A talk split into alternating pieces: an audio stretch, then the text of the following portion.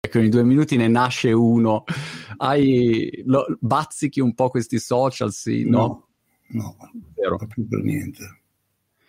Ti invidio perché io invece ci vivo in mezzo e ogni due minuti sei sommerso di opinioni, commenti, gente che parla. tutto di Senti Gino, è, è, è, è, un insieme diciamo che amplifica molto tutte le opinioni positive o negative ma ehm, sono, ho fatto il vaccino qui in Inghilterra, ehm, ho fatto la prima dose di vaccino e adesso credo a metà giugno c'è la seconda. E, e, subito ne approfitto della tua presenza perché un ragionamento che mi veniva ovvio era che da un lato vedo l'Inghilterra molto organizzata, no? Sai che qua hanno fatto tutta la vaccinazione molto precisa e ho detto, caspita, veramente un paese organizzatissimo. Dall'altro lato ho studiato quello che hanno fatto a livello di acquisto del vaccino e, e, di tutte le attività che hanno fatto. E il ragionamento che facevo era: ma vabbè, l'Inghilterra saranno bravissimi, hanno fatto tutta la vaccinazione. Se però non viene fatta la stessa cosa in tutti i paesi, non mi sembra che si risolva poi il problema a livello planetario. Allora continuo a vedere tutti questi posti che fanno un ragionamento molto così locale, come se esistessero solo loro. E allora volevo capire da te, insomma, come vedi questa situazione invece a livello mondiale della vaccinazione? Beh, io la vedo,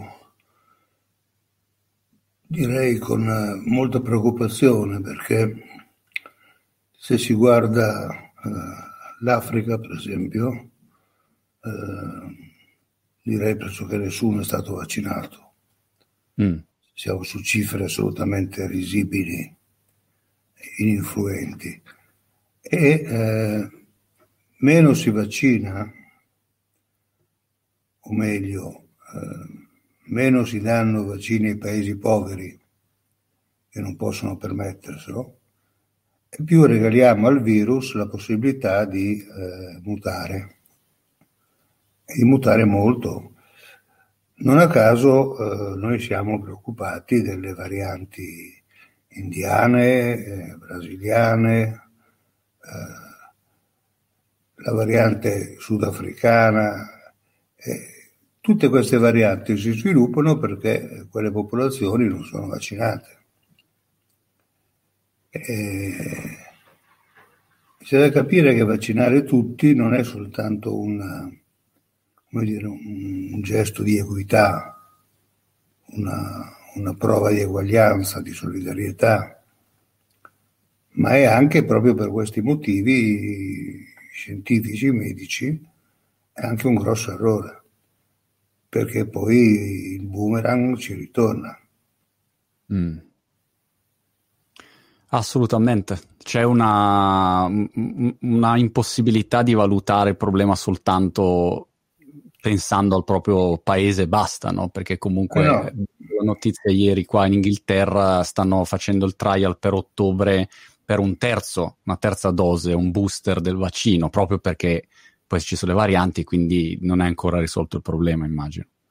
Certo, Cer- certamente questo resta un problema per tutti i paesi. Bisogna pensare che quando si parla di pandemia, siamo dentro tutti, siamo tutti a rischio.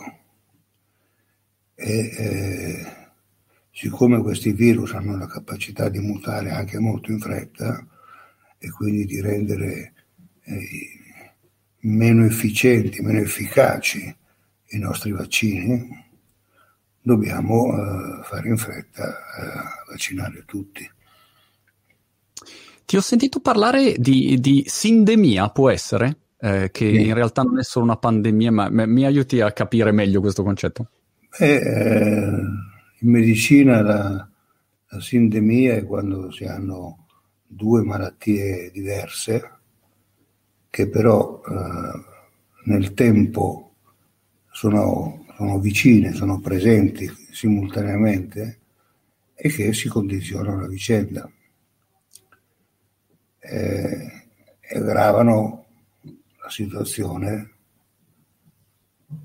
in modo sostanziale. Questa, questa pandemia anche qui in Europa eh, ha visto eh, anche una malattia sociale a lato, cioè eh, divergenze sempre più grandi tra ricchi e poveri e eh, questa cosa insieme con il Covid, questa disuguaglianza sociale, ha prodotto eh, molte vittime. Perché ovviamente gli strati più socialmente più deboli, eh, più emarginati, eh, finiscono col pagare le conseguenze, non solo quando prendono Covid. Ci sono nuove povertà che avanzano, eh, il livello di povertà nei paesi europei sta aumentando. Qui in Italia io non pensavo possibile, in vita mia proprio non pensavo possibile vedere le code per un pasto. E code per un pasto di cittadini normali come noi, cioè di cittadini che prima non avevano mai sperimentato la, la povertà in una forma così drastica, così drammatica. E invece ci sono, ci sono qui a Milano, ci sono le code per eh, un pasto. E questo deve far riflettere perché eh, la, la, povertà eh, si associa sempre alle, a, al pagare il prezzo più alto delle malattie voi, scusami Gino, come, come, emergency ho visto però che siete molto attivi anche su, su, questo fronte, non soltanto magari nell'immaginario collettivo emergency è solo eh, no, gli ospedali da campo, che però non, non, mi sembra che sia così, ho visto anche il nuovo ospedale con Renzo Piano e, e, e altre mille attività. Sì, che... definirei ospedali da campo proprio. Eh, mi piacerebbe molto avere in Italia tanti tanti ospedali come sono quelli di emergency. Eh, a parte questo, eh, ma noi ci siamo impegnati a dare una mano sulla, eh, sul contrastare il, il Covid. Abbiamo, l'abbiamo fatto in diversi modi, cioè dall'intervento direttamente sanitario, come abbiamo fatto a Bergamo, come abbiamo fatto a Crotone, eh, l'intervento di fornire pacchi alimentari alle famiglie più disagiate eh, o di dare orientamento eh, su come muoversi eh, durante una, un'epidemia, una pandemia. direi che c'è un impegno sociale, oltre che medico, da parte di Emergency in questo momento. E invece di, di questo ospedale con, con, Renzo Piano, che cosa mi dici? Beh, quell'ospedale è un posto da andare a visitare, mm. perché credo che uno che visiti quell'ospedale eh, ne esca fuori con un concetto diverso di ospedale, con, una, con un'idea che l'ospedale debba essere quella roba lì e non altro quello è un luogo di, di grande accoglienza, è un luogo di cura, ma anche un luogo dove si, si mettono in primo piano i diritti umani. L'ospedale è nato così da una eh, conversazione con Renzo Piano, eh, io ho chiesto a Renzo di disegnarci l'ospedale e lui non ha esitato un attimo, l'ha fatto con grandissimo impegno, abbiamo lavorato insieme ovviamente, anche con tutto lo staff tecnico di Emergency, ma il risultato è stato straordinario.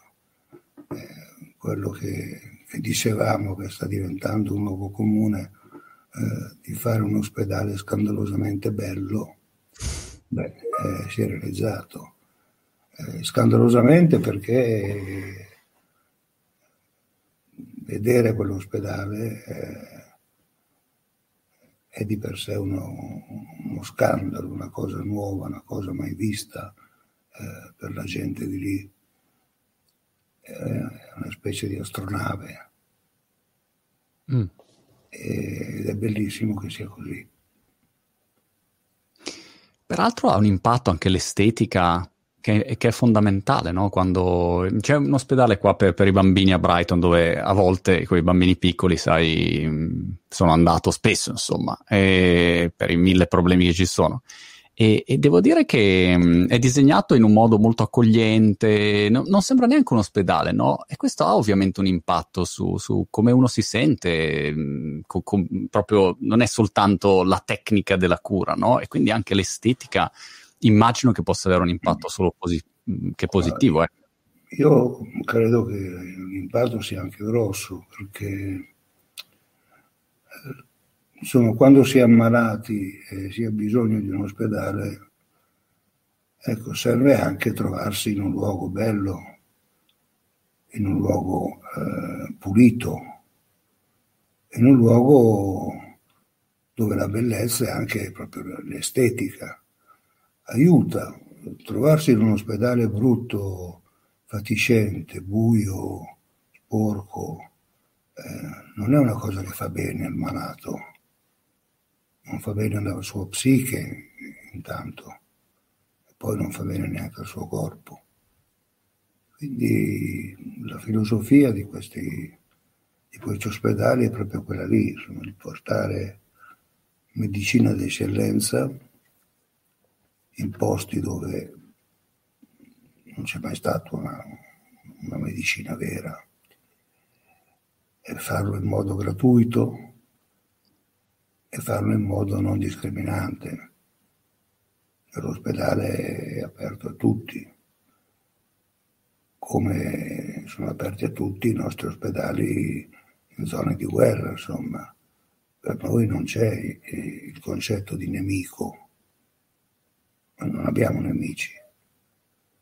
E quindi è importante comportarsi in un modo assolutamente indipendente e neutrale, senza discriminare. Gino, nei commenti hai una quantità di commenti, di, di, complimenti, di saluti, insomma, non te li leggo tutti perché sono veramente tantissimi, però ci tenevo a, a segnalartelo e quindi... È, è, sempre, come dire, importante vedere anche il riscontro quando, quando hai nelle persone. Una curiosità che avrei sempre voluto chiederti e che ti avranno chiesto in mille è, è sempre questo aspetto della, della guerra. Tu dici no, non ci sono nemici, però nel momento in cui devi aprire un ospedale in, un, in una zona di guerra, eh, cioè, non è facile, no? perché lì c'è ci sono nemici per definizione, tra di loro c'è un conflitto e quindi hai persone che hanno interessi no? contrapposti. E tu invece ti devi presentare lì e aprire il tuo, il tuo ospedale. Co- come funziona? Spie- spiegaci in questi anni che avete fatto appunto delle, delle iniziative straordinarie. Co- come, come, si fa? Cioè, da dove parti? Da, con chi inizi a parlare? Da chi ti presenti per dire guardate, noi apriremo un ospedale da voi e, e, e qual è il dietro le quinte di questo? Guarda, il, il con chi parli spesso è anche casuale. Eh, si è in una zona e si incomincia a vedere dove potrebbe essere costruito un ospedale e se ne parla con, con chi comanda. Mm. mm non voglio chiamarlo le autorità perché in un paese in guerra ovviamente le autorità dell'uno e dell'altro non sono riconosciute reciprocamente, ma eh, la nostra preoccupazione è sempre stata quella di chiarire la nostra neutralità e mostrarla in pratica tendendo a fare ospedali dall'una e dall'altra parte del fronte. L'abbiamo fatto in Iraq, eh, abbiamo aperto ospedali che erano controllati da una parte politica, ospedale che era controllato da quell'altra. L'abbiamo fatto in Afghanistan, con gli ospedali del Panshir di Kabul. Poi quando, quando i talebani sono stati sconfitti a Kabul, eh, ci siamo trovati con due ospedali dalla stessa parte, perché il confine eh, non c'era più. Però abbiamo deciso di aprire un terzo ospedale proprio nella zona eh, controllata dai talebani per, per, mostrare a tutti che noi siamo lì per aiutare, per dare una mano. Non abbiamo nemici, non abbiamo interessi, non abbiamo altro, altro scopo che quello di fornire cure chirurgiche di, di ottima qualità anche in condizioni difficili. Oggi immagino che sia più facile, no? Perché tutti ti conoscono e tutti conoscono Emergency, ma quando hai iniziato? Tu ti ricordi la prima volta quando hai iniziato il primo ospedale, eh, dove è stato e, e, che difficoltà hai incontrato? Beh, eh, il primo ospedale è stato in Ruanda, mm. ai tempi del genocidio Emergency era appena nata e lì non c'era da costruire un ospedale, c'era un grande ospedale che era stato bombardato, saccheggiato in condizioni pietose e abbiamo passato due settimane a raccogliere macerie per poter cominciare a lavorare. Alla fine ci siamo trovati con un reparto chirurgico, eh, va bene in sala operatoria non c'era il tetto, però abbiamo, abbiamo avviato in altro modo. Non c'era il tetto in sala operatoria? Eh, no, per un terzo della, della sala operatoria eh, non c'era il tetto, è stato colpito da un razzo. Eh, non c'era neanche elettricità, niente, eh, per cui abbiamo reclutato ragazzi del posto a cui davamo dei pacchi di cibo come, stipendio, come ricompensa e questi se ne stavano in sala operatoria con le pile in mano, le torce così in alto in modo che noi potessimo operare. Non è, non, è, facile stare per tre ore con le torce così. Però eh, è stata la prima esperienza. Poi sì, l'anno dopo siamo andati in Iraq, dove lì abbiamo messo in piedi una, un ospedale eh, sfruttando un edificio esistente. Il primo che abbiamo fatto è stato a Choman, su verso il confine iraniano. Eh, se posso permettermi una cosa vocale, in culo ai lupi, come si dice. Uh, e poi abbiamo piano piano fatto ospedali sia a Sulemania che a Erbil. Mm. E in mezzo c'era il fronte, perché allora si combattevano le due fazioni kurde. Poi siamo andati a fare un ospedale in Cambogia paese devastato dalle mine, non solo dalla guerra e dalla, dalla barbarie delle uccisioni. E anche lì abbiamo messo in piedi un ospedale chirurgico che funziona ancora tutt'oggi. E poi è venuta la volta dell'Afghanistan. E lì è stato un impegno enorme, enorme perché si doveva costruire l'ospedale, ma per esempio non c'era sabbia, non c'era cemento, eh, non avevamo eh, elettricità. E quindi costruire era difficile ed era anche rischioso perché eh, perché i combattimenti continuavano insomma da una parte e dall'altra e noi lì un po' in mezzo. Insomma, ogni ospedale ha la sua storia, ogni ospedale ha, ai suoi presupposti, al suo significato.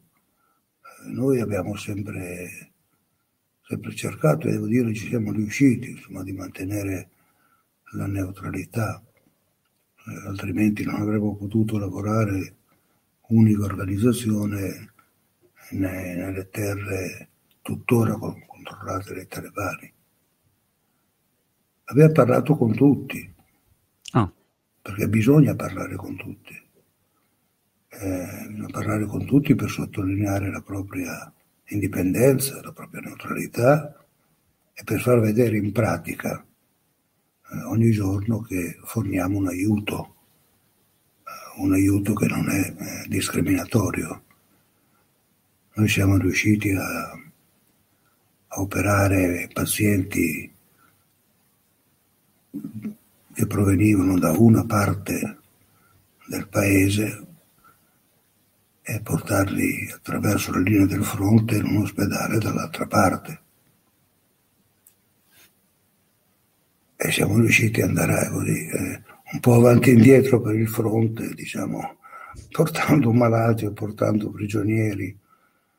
E tutto questo alla fine ti dà una credibilità eh, rispetto alla popolazione locale ed è molto utile, anzi direi che è indispensabile per poter lavorare.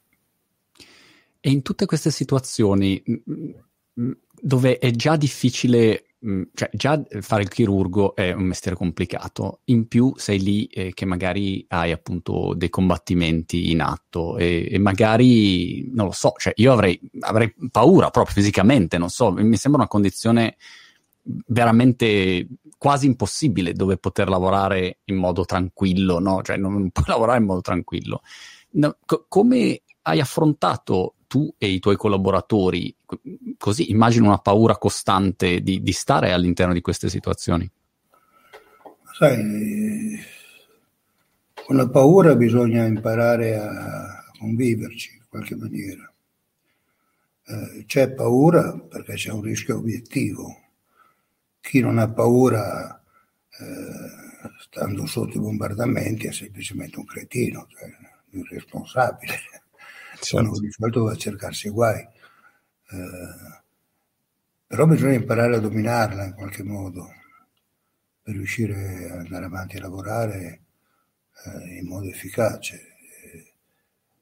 ci si deve un po', come dire, isolare dal, da quello che sta fuori, eh, concentrarsi sul proprio lavoro. Poi ogni tanto bisogna, bisogna fermarsi perché la situazione diventano più sostenibili. Ecco. Mi è capitato di avere eh, gente armata che è entrata in sala operatoria. Io stavo operando e, e ho cominciato a sparare. Caspita. E, per fortuna si sono fermati subito, però insomma chi mi aiutava ci ha avuto un proiettile nel braccio, per esempio. E, mi è capitato di avere gente armata in sala operatoria che ti obbliga a non operare quel malato ma operare quell'altro. E, e lì devi compromettere in qualche maniera. Per cui cerchi di organizzare due interventi in contemporanea, ecco. Eh, però sono momenti difficili. Di solito dopo un po', insomma, anche chi arriva armato in un, in un ospedale capisce che quello è un ospedale, c'è anche gente dei, dei suoi ricoverata lì e quindi non si va al massacro, insomma. Però la paura certamente c'è.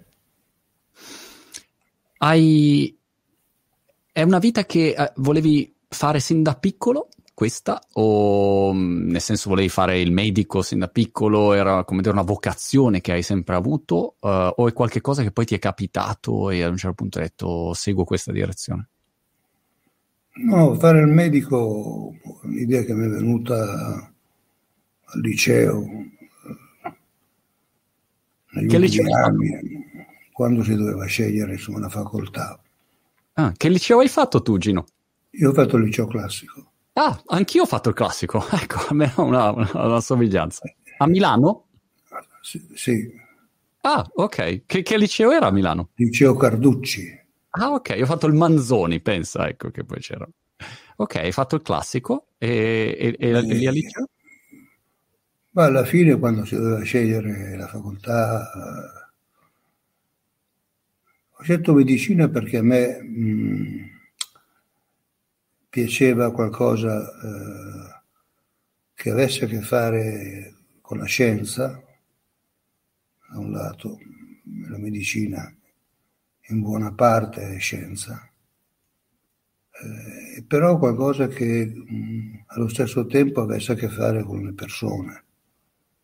Eh, e mi pareva che la medicina e poi subito la chirurgia, perché io ho cominciato a fare medicina, pensato sì, mm, voglio fare il chirurgo e poi l'ho fatto.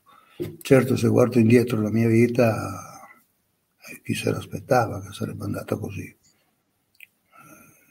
è stato un caso, è stato un caso, come dire, di un chirurgo che, che per tante circostanze conosce la guerra.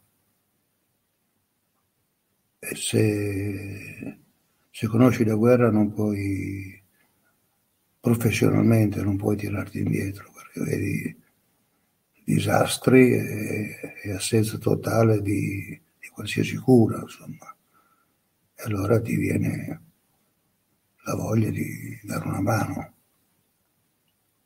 C'è stato un momento particolare ha, dove, perché potevi fare anche il chirurgo normale in un, un ospedale, no? Cioè senza... Eh, l'ho fatto, ho fatto, ho fatto il chirurgo d'urgenza a Milano, nel reparto del professor Stavacher, l'ho fatto per anni. sono stato poi negli Stati Uniti, mi sono occupato di, di altro, di trapianti e, poi però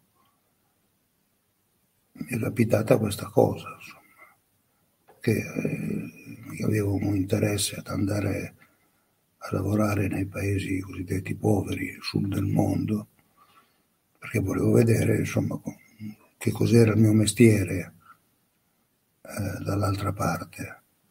Perché da una parte eh, c'è un sistema dove tanti medici, tanti chirurghi aspettano il paziente e magari fortunatamente aspettano in vano. Invece dall'altra parte c'è un sacco di pazienti che aspettano il chirurgo e in moltissimi casi il chirurgo non c'è semplicemente con tutte le conseguenze che questo ha per chi è ferito, specie per chi è ferito in un modo grave. È una situazione così che esemplifica la, la disparità tra paesi ricchi e paesi poveri, no? come avere 100 persone in coda per il taxi e dall'altra parte avere una persona con 100 taxi lì che aspettano. Insomma, avevo deciso di fare, di fare il chirurgo, l'ho fatto, poi quando mi è venuta questa idea sono finito in un ospedale sul confine tra Afghanistan e Pakistan.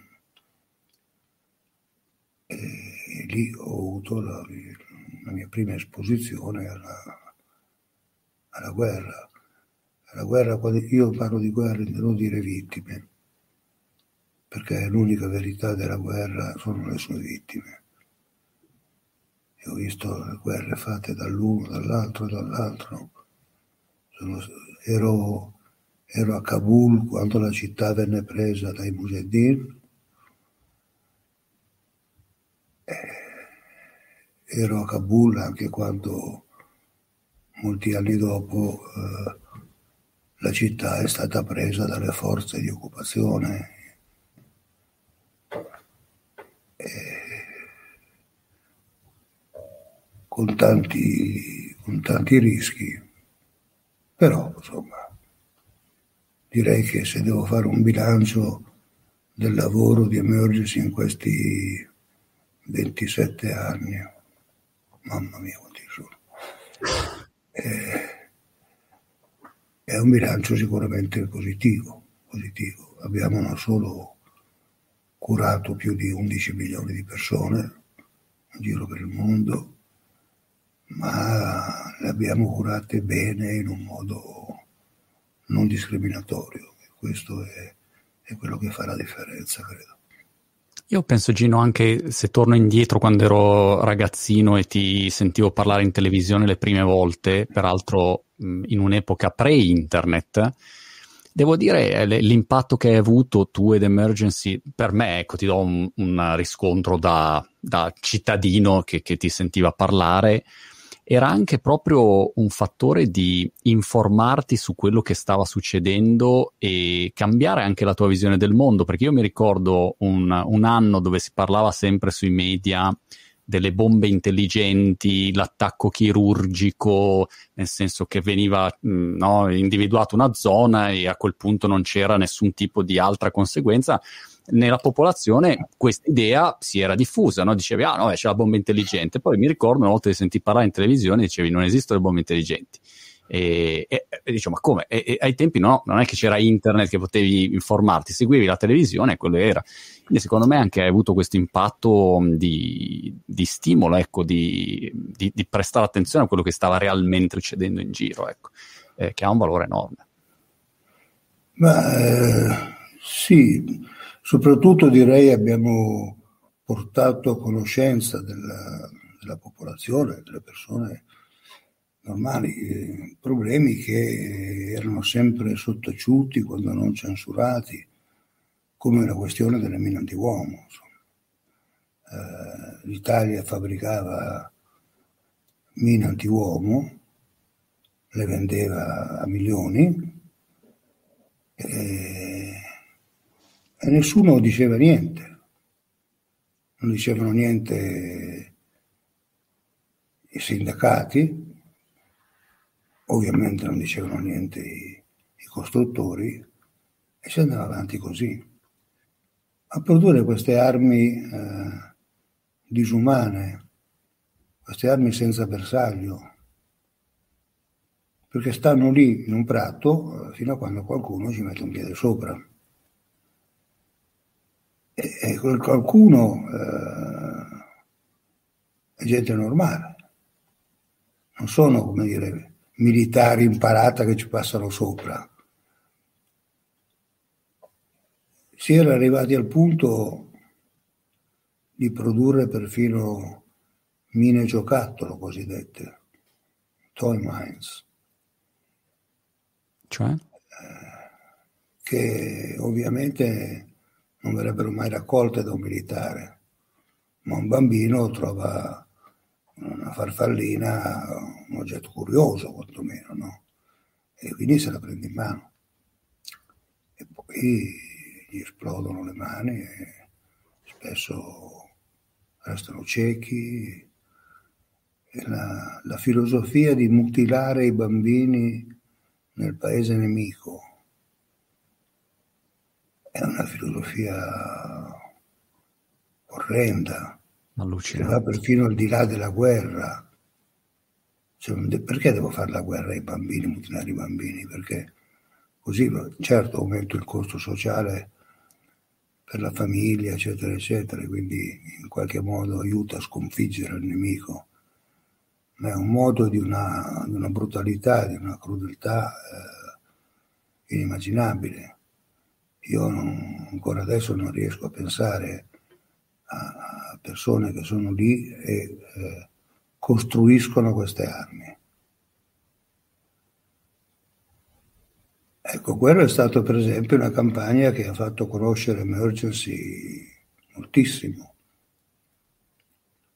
È stata anche una campagna eh, vittoriosa, mettiamola così, nel senso che siamo riusciti a far smettere quella produzione. Non è stato facile, non è stato facile. Eh, perché c'era di mezzo la solita questione dei posti di lavoro, però eh, bisogna anche ragionare su questa cosa, non è che se io apro 10 posti di lavoro per la funzione di boia eh, faccio una bella cosa per un paese, insomma, perché ho dato lavoro. È stata una battaglia culturale che siamo riusciti a vincere e l'Italia ha, alla fine ha fatto una, una moratoria sulle, sulle mine antiuomo e poi c'è stato il bando delle mine antiuomo a cui l'Italia ha partecipato, insomma, è uno dei paesi che hanno sottoscritto. Quello è stato, è stato il primo momento di, di grande notorietà di Emergency e di grande stima anche in fondo noi andavamo a curare queste persone, non facevamo soltanto una denuncia di un problema. E questo ci ha aiutato molto. A volte eh, leggo le notizie, no, Gino, su ad esempio armi eh, o anche altro. Guardavo un'intervista con Edward Snowden eh, che giustamente diceva: Ma io ho rivelato delle cose che nessuno ha mai smentito, no? ad esempio in quel caso che, che la National Security Agency spia regolarmente i cittadini, no? e, e, però al posto di risolvere il problema attaccano me, no? e quindi e, e la cosa che a me colpisce anche sulle armi, guardavo un dato recente e spesa è è, è, sempre in aumento e, e, e, paradossalmente io che vivo nella tecnologia mi domando, ma ormai con la tecnologia che c'è, cioè se domani scoppia una guerra planetaria vera, eh, schiacciamo due bottoni e scompariamo tutti, cioè non è che, che, vai lì e esci con la baionetta, no? Quindi mi domando, eh, sarà una cosa che prima o poi si ferma o semplicemente andrà avanti così e stop, insomma, non è fermabile la tua esperienza? Ma secondo me si fermerà solo se ci sarà una, una rivoluzione culturale. Eh, dal punto di vista tecnico è chiaro che eh, tutte le nuove armi eh, non servono a nulla. Noi siamo uh, in, nel mondo atomico, siamo nel mondo dove una singola bomba, non importa sganciata da chi e su chi, ma una singola bomba potrebbe mettere a repentaglio la vivibilità stessa del pianeta. Questo lo sappiamo dagli esperimenti fatti e, e questo dovrebbe convincerci che, eh, che la guerra eh, noi non ce la possiamo più permettere, noi come umanità. Non ce la possiamo permettere perché è troppo rischiosa. Qui non si tratta più di tirarsi i sassi o prendersi a bastonate ci sono armi che possono segnare la, la nostra autodistruzione. E questo elemento di cultura dovrebbe essere fatto proprio dalla politica. E invece quello a cui si assiste è che a prescindere dalla, dal colore del governo in carica, eh, le spese militari sono in continuo aumento quando si deve tagliare dei fondi per ragioni di bilancio, si taglia sulla sanità e sull'istruzione, mai nessuno che dica vabbè ma scusate, noi che ce ne facciamo di un sottomarino in più? Andiamo a pescare, cosa, cosa facciamo? Rafforzare i nostri sistemi di difesa, ma, ma, ma chi, ci, chi, ci, attaccherà, chi ci invaderà? Ma, ma è una follia, è una follia però essendo anche un settore molto redditizio economicamente, eh, si continua a spendere in armi anche durante la pandemia. Avevano inizialmente destinato 6 miliardi eh, per la sanità. Eh, eh, quello lì è il costo del, l'aumento delle, delle spese militari che è stato fatto quest'anno. Un sottomarino costa una pacca di soldi impressionante. Cioè, nonostante anche in caso, in condizioni di pandemia, mentre si stanno perdendo ufficialmente mezzo milione di posti di lavoro, in realtà credo che siano più su un milione e mezzo, se si considera tutto il lavoro nero, tutto il lavoro dei braccianti, tutto quel lavoro che non è insomma regolamentato. Eppure anche in questa situazione di, di dramma sociale eh, si è andati a spendere miliardi per le armi. Io pensavo all'inizio di, di questa vicenda, ho, ho, parlato con tantissime persone, ho intervistato un sacco di persone diverse, di tanti settori, per un anno, per l'ultimo anno di pandemia, e sono arrivato a un certo punto in cui pensavo, ma forse finita questa pandemia cambieranno le cose, ad esempio nei confronti della sanità. Qua in Inghilterra una cosa che avveniva, credo, tutti i giovedì, era che tu uscivi in strada e andavi a applaudire per l'NHS, no? Tutte le famiglie fuori in strada e si faceva l'applauso per il Servizio Sanitario Nazionale, i medici, eccetera, eccetera. Poi, come dire, basta, fine dell'applauso, tutto come prima, uguale, mh, mm, gli stipendi sono rimasti identici, cioè non è cambiato assolutamente niente, siamo tornati esattamente alla situazione di prima, almeno questo è quello che è la mia sensazione. Allora mi, mi domandavo se cosa deve succedere per cambiare le cose, per dire che la sanità è fondamentale, si basa tutto su quello, se non c'è quello e insomma non salta tutto. Eh, sulla sanità io credo che anche lì problema, c'è un problema centrale che non si vuole affrontare.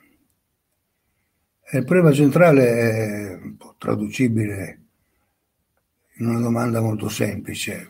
È, è giusto che eh, i privati investano nella sanità, io penso che sia legittimo da parte loro, ma è giusto che investano, è ingiusto che operino, è giusto che operino con i denari pubblici. I privati, secondo me, hanno tutto il diritto di investire nella sanità perché è un ottimo investimento, rischio zero, perché dovremmo averne bisogno tutti. Però dovrebbero farlo con i loro soldi, non con i soldi del pubblico. Invece quello che si vede è che la sanità eh, si sviluppa sempre più nel privato, sottraendo risorse al pubblico e al privato convenzionato, sia chiaro perché la prima cosa che fa una struttura privata è di convenzionarsi con la struttura pubblica per poter drenare fondi pubblici. E questo è, la, è, il nodo da sciogliere. Mm. Eh, se il, il profitto ha diritto di esistere nella sanità. Io non sono contro il profitto in generale, penso che se uno fa degli ottimi panini sia anche giusto che guadagni di più. Eh, di chissà delle schifezze. Però nella sanità, cioè nelle, nelle sofferenze di tutti noi esseri umani e eh, nelle cure necessarie per porci rimedio, ma ecco lì dentro io penso che il profitto sia una cosa scandalosa, che non dovrebbe esserci. Quella per me mm, è come dire un'area sacra in cui non si può entrare con, con le logiche del mercato. E invece quello stiamo vedendo esattamente il contrario. Gli ospedali oggi vengono chiamate aziende ospedaliere. Aziende. Cioè, con uh, gli utili, i profitti, gli incentivi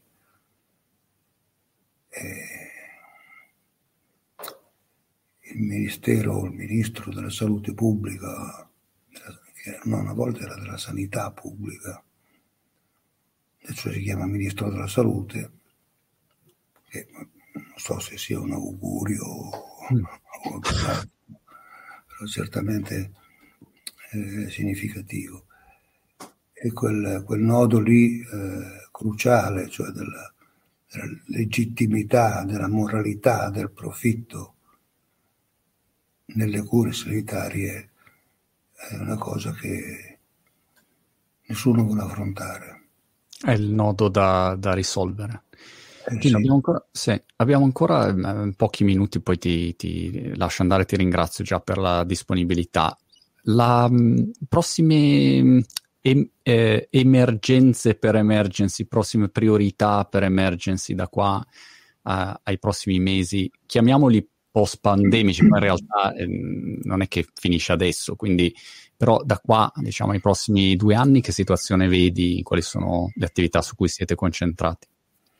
Ah, eh, beh, intanto bisogna mm, dare vita all'ospedale in Uganda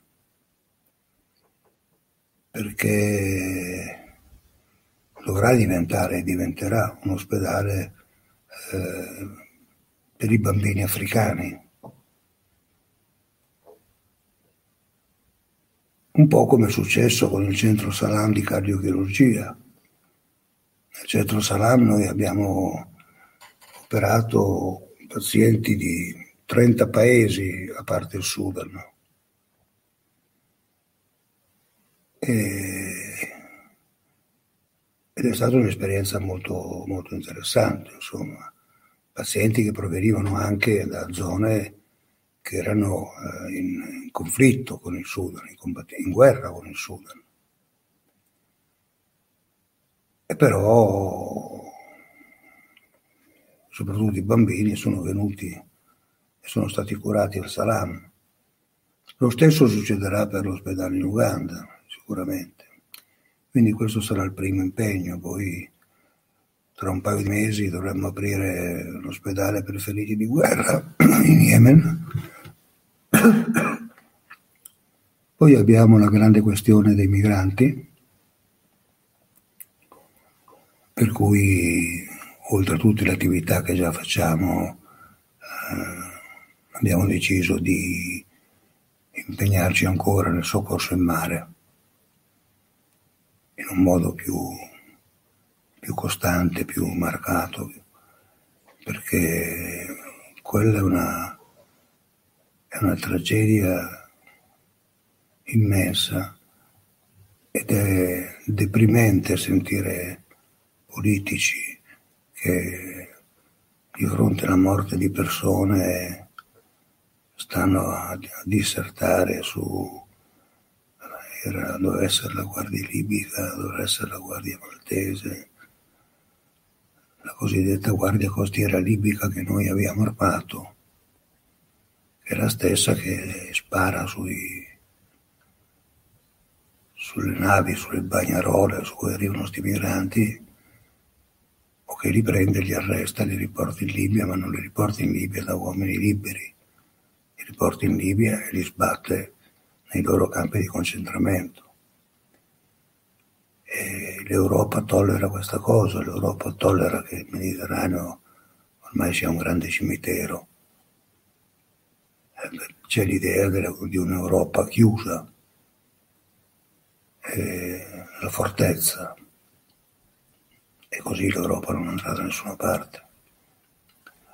Quindi c'è anche questo impegno dei, dei migranti e poi dovremo anche vedere come si risolve questo, questo dramma sociale legato alla pandemia, questa nuova povertà.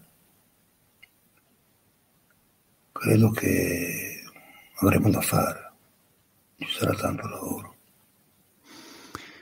Wow, avete, no, hai toccato talmente tanti punti eh, cruciali che veramente ci sarà un sacco di, di lavoro per voi. Emergency, e Gino, grazie davvero per, per questo tempo, l'ho, l'ho, apprezzato moltissimo e tanti complimenti, tanti saluti dalla, dalla chat e mm, eh, grazie ancora, davvero.